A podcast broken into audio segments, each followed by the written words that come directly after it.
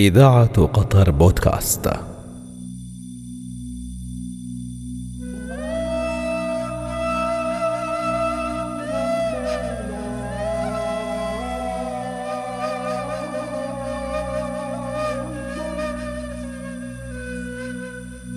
عندما نتحدث عن أعرق وأعظم المساجد لا يخلو الحديث عن واحد من البقع المباركة. التي اختار فيها النبي صلى الله عليه وسلم بلال الحبشي ليكون أول من يؤذن في الإسلام.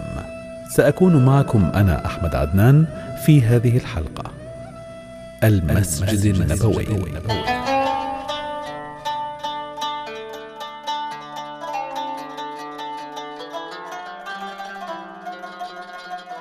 عندما يشد حجاج بيت الله الحرام ومعتمروه رحالهم بعد أدائهم للمناسك في مكة المكرمة متوجهين إلى المسجد النبوي الشريف. يكون التعب قد أخذ منهم مأخذه كون المناسك تحتاج لجهاد عضلي ونفسي كبيرين. لكن ما إن تحل نسمات طيبة الطيبة حتى يتحول ذاك التعب إلى شوق وحنين للصلاة في مسجد الرسول والسلام عليه وعلى صاحبيه. ساعات قلائل يقضيها زوار المسجد الشريف في المدينة المنورة حتى يتكرر السؤال الدائم لأهالي طيبه عن سر الراحة النفسية والهدوء الذي يشعر به زوار مسجد الرسول صلى الله عليه وسلم. لعل الدكتور أحمد كريمة أستاذ الشريعة الإسلامية بجامعة الأزهر يوضح جزءا من هذه القيمة الإلهية. قال سيد الخلق حبيب الخلق الحق صلى الله عليه وسلم. لا تشد الرحال إلا إلى ثلاثة مساجد المسجد الحرام ومسجدي هذا أي مسجد الرسول والمسجد الأقصى. ثم يبين الحبيب صلى الله عليه وسلم أن صلاة فيه تعدل ألف صلاة ما عدا المسجد الحرام. والروضة الشريفة هي المكان المحصور بين المنبر وبين بيت رسول الله صلى الله عليه وسلم. وطبعا روضة من رياض الجنة يعني فسروها بعض العارفين وبعض العلماء أن هذا المكان لا يفنى ولا ينتهي ينقل إلى الجنة يوم القيامة ويراه كل إنسان بالصيغة التي يعني شاهدها فيه مثلا اللي صلوا فيه قبل 200 سنة كيف كان شكله؟ حيشوفوه بهذاك الشكل. اللي صلوا في زمن النبي حيشوفوه بهذاك الشكل.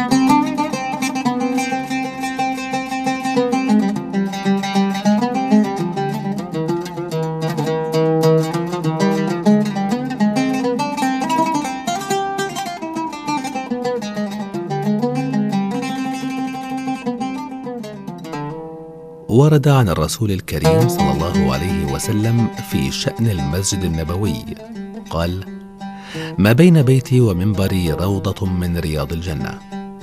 يشير رسول الله صلى الله عليه وسلم هنا إلى أن هذا المكان يشبه روضات الجنات في حصول السعادة والطمأنينة لمن يجلس فيه، وأن العبادة في هذا المكان سبب لدخول الجنة. وأن البقعة التي بين المنبر وبيت النبي صلى الله عليه وسلم ستكون بذاتها في الآخرة روضة من رياض الجنة. الشيخ سقاف العيدروس يوضح ذلك. ما المراد بقوله صلى الله عليه وسلم ما بين بيتي ومنبري؟ وأكثر العلماء على أن المراد قبره الشريف صلوات الله وسلامه عليه وهذا الذي جاء مفسرا في رواية الإمام أحمد والطبراني ورجاله ثقات أنه عليه الصلاة والسلام قال ما بين قبري ومنبري روضة من رياض الجنة.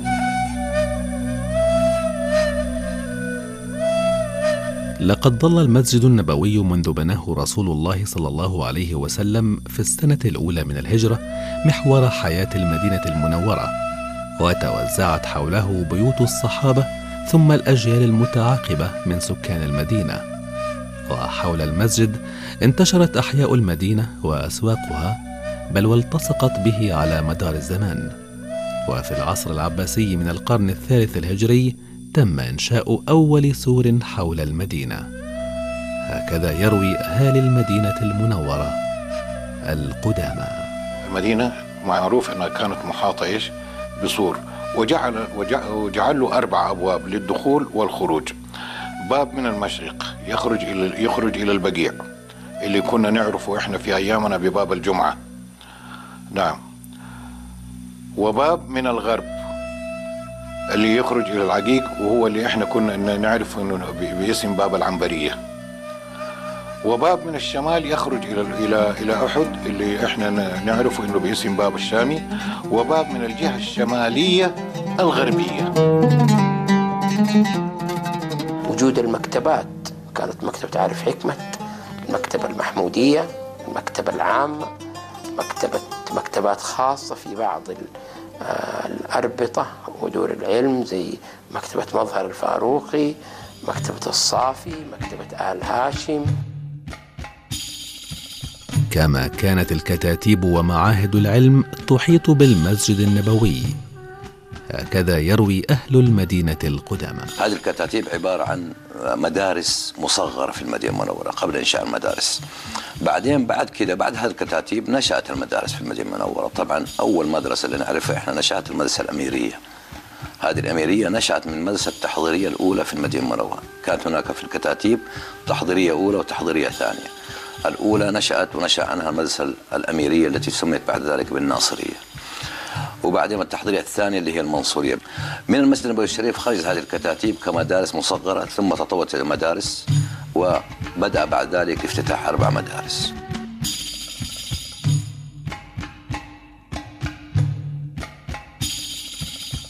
بلغ اهتمام المعماري المسلم بالتفاصيل الفنية ذروته في الروضة الشريفة. التي زينت بزخارف وخطوط خشبية ونحاسية ورخامية.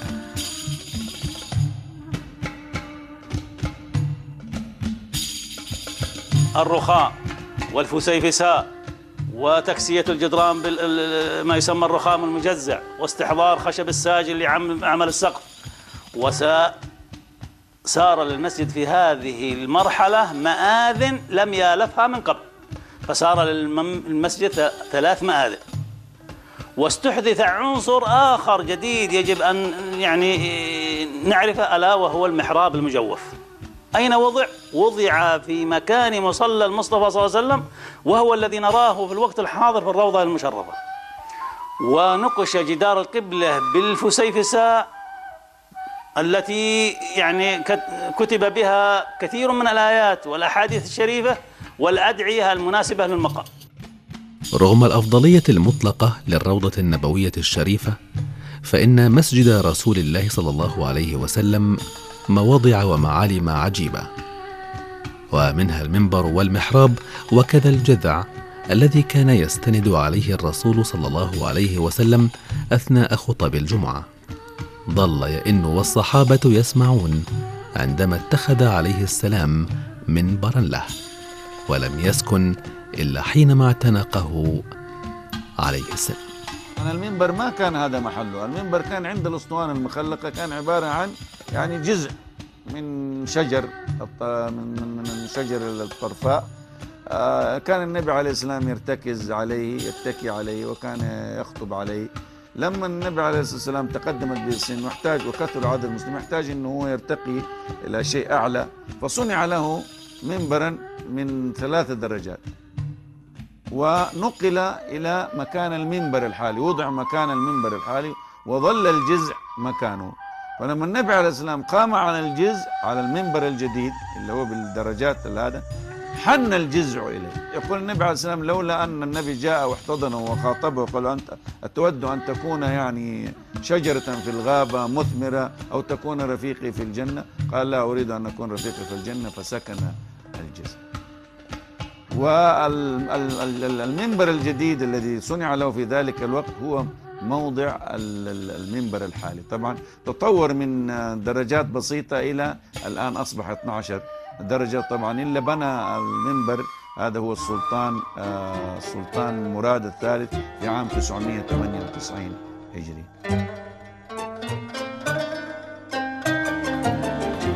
يضم المسجد النبوي الشريف بين جنباته حجرات النبي صلى الله عليه وسلم التي فيها قبره الشريف. ولم تكن الحجرات داخل المسجد النبوي لكنها أدخلت عندما تمت توسعة المسجد إبان ولاية عمر بن عبد العزيز على المدينة المنورة ما بين 88 و 91 للهجرة. فدخلت الحجرات ومنها حجرة السيدة عائشة رضي الله عنها إلى داخل مبنى المسجد. الأستاذ محمد المجالي أستاذ التفسير وعلوم القرآن بالجامعة الأردنية. يوضح ذلك.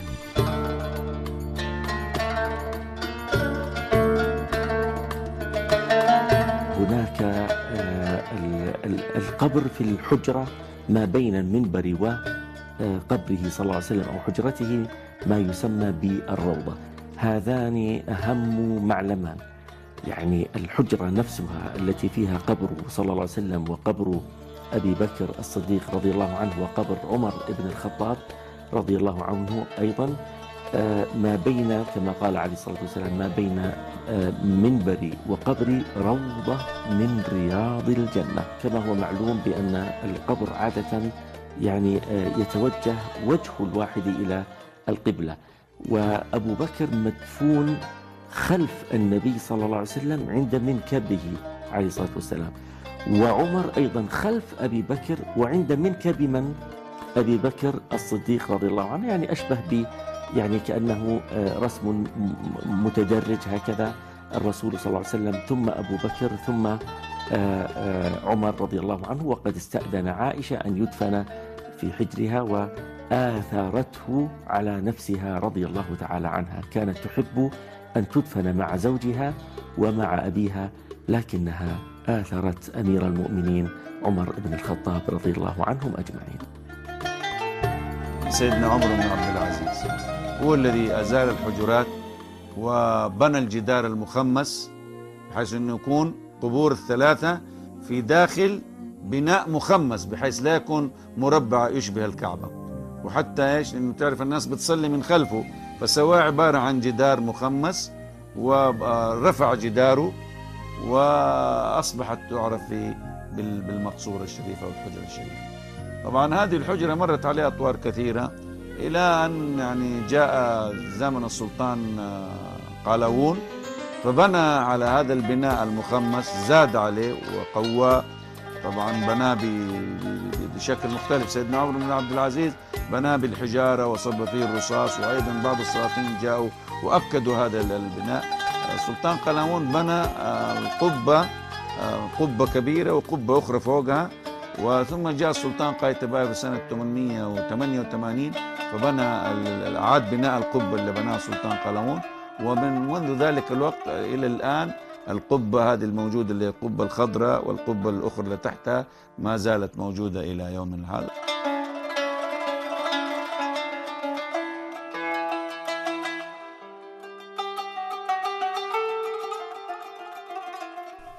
في المسجد الشريف مكان نادرا ما تجده خاليا من الازدحام وهو محراب رسول الله صلى الله عليه وسلم. البقعة نفسها التي كان يصلي فيها عليه الصلاة والسلام وكل من يصلي في المسجد الشريف يتشرف بالسجود في البقعة نفسها التي سجد فيها نبي الأمة. محراب النبي صلى الله عليه وسلم. المكان الذي كان النبي صلى الله عليه وسلم يصلي فيه متجها إلى الكعبة المشرفة. وهو أحد ال ال ال الأماكن المشهورة وأبرز معالم ال- ال- ال- المسجد النبوي الشريف. والمحراب طبعا آه، بني فيما بعد بشكله المجوف وهو الآن أحد أبرز المعالم معالم المسجد النبوي الشريف آه، هو المحراب النبوي الشريف. من ال- المعالم ال- المعروفة في المسجد النبوي الشريف المحراب العثماني الذي يصلي فيه الآن الإمام أئمة المسجد النبوي يصلون في المحراب العثماني. وسم- وسمي بالمحراب العثماني لأنه سيدنا عثمان عندما وسع المسجد في زمانه وفي أثناء خلافته نقل الإمامة من محراب النبي إلى هذا المحراب. فصار أصبح يصلي بالمسلمين آه، في في في محرابه فسمي محراب عثمان وهو أيضا محراب جميل طبعا آه، من البناء العثماني الذي بني في عهد السلطان عبد المجيد.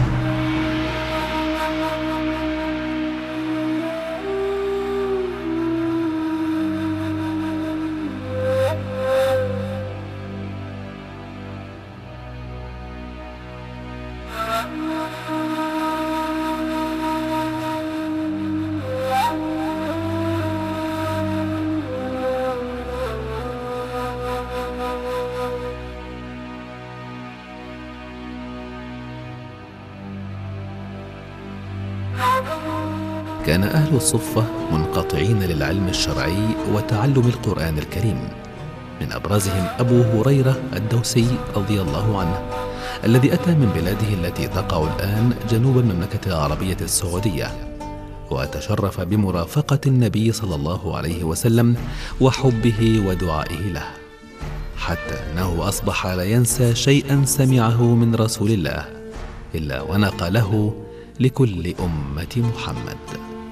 وهي المكان الذي كان يعني خصصه النبي عليه الصلاة والسلام لفقراء الصحابة وكل من يقدم من من المدينة لزيارة النبي أو ليشهر إسلامه أو لكذا. كان النبي عليه السلام وليس له مأوى وليس له جماعة فكان النبي عليه السلام يوصي أصحابه بأنهم أنه يقيم في الصفة معهم. والصحابة من الأنصار والمهاجرين ممن عندهم طعام يطعمونهم ويسكنون وكان النبي عليه السلام يأتيهم ويعلمهم القرآن ويتدارس معهم القرآن. وجاءت فترة من الفترات بلغ أهل الصفة أكثر من 300 رجل. وجاءت فترات 70 رجل يعني يعتمد على إيش؟ على يعني المناسبة. أحيانا مثلا تكون في غزوة فالنبي عليه السلام يخرج, معه في الغزوة من أهل الصفة عدد معين. أو أحيانا النبي عليه السلام يرسل سرية من سرية فيها 100 شخص 50 شخص فيخرج من أهل المدينة ومن أهل الصفة الصفة وكانت سقيفة حقيقة متأخرة في المسجد خصصها النبي صلى الله عليه وسلم لفقراء المسلمين في ذلك الوقت وعرفوا تاريخيا باسم أهل الصفة ومشاهير حقيقة من صحابة الرسول صلى الله عليه وسلم كانوا كذلك باعتبار أن الهجرة كانت موجودة من ناحية وكانوا في الغالب من المسلمين. في هذا المسجد الشريف اختار النبي عليه الصلاة والسلام بلال الحبشي رضي الله عنه ليكون أول من يؤذن في الإسلام. ورغم أنه ليس معروفا بدقة المكان الذي أذن منه إلا أن هناك مكانا مرتفعا في المسجد الشريف يعتقد أنه هو المكان الذي ارتقاه بلال ليؤذن للمرة الأولى في التاريخ. هذا المكان يدعى المكبرية.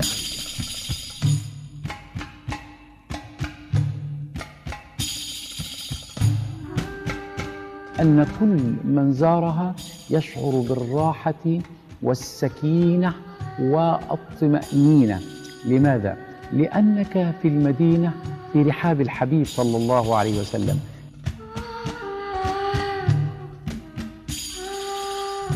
كان رسول الله صلى الله عليه وسلم ذات مرة جالسا في هذا المسجد ومعه أصحابه فدخل عليهم أعرابي يريد رسول الله.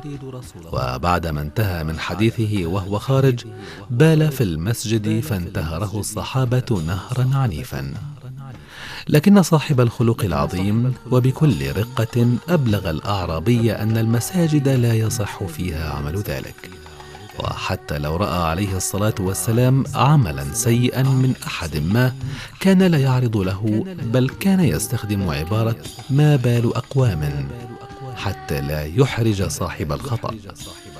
في المسجد النبوي الشريف وحوله كان عليه الصلاة والسلام يداعب الصحابة والصحابيات. وخير من وصفه شاعره الصحابي الجليل حسان بن ثابت عندما قال فيه وأجمل منك لم تر قط عيني وخيرا منك لم تلد النساء. خلقت مبرأ من كل عيب كأنما قد خلقت كما تشاء. كما تشاء.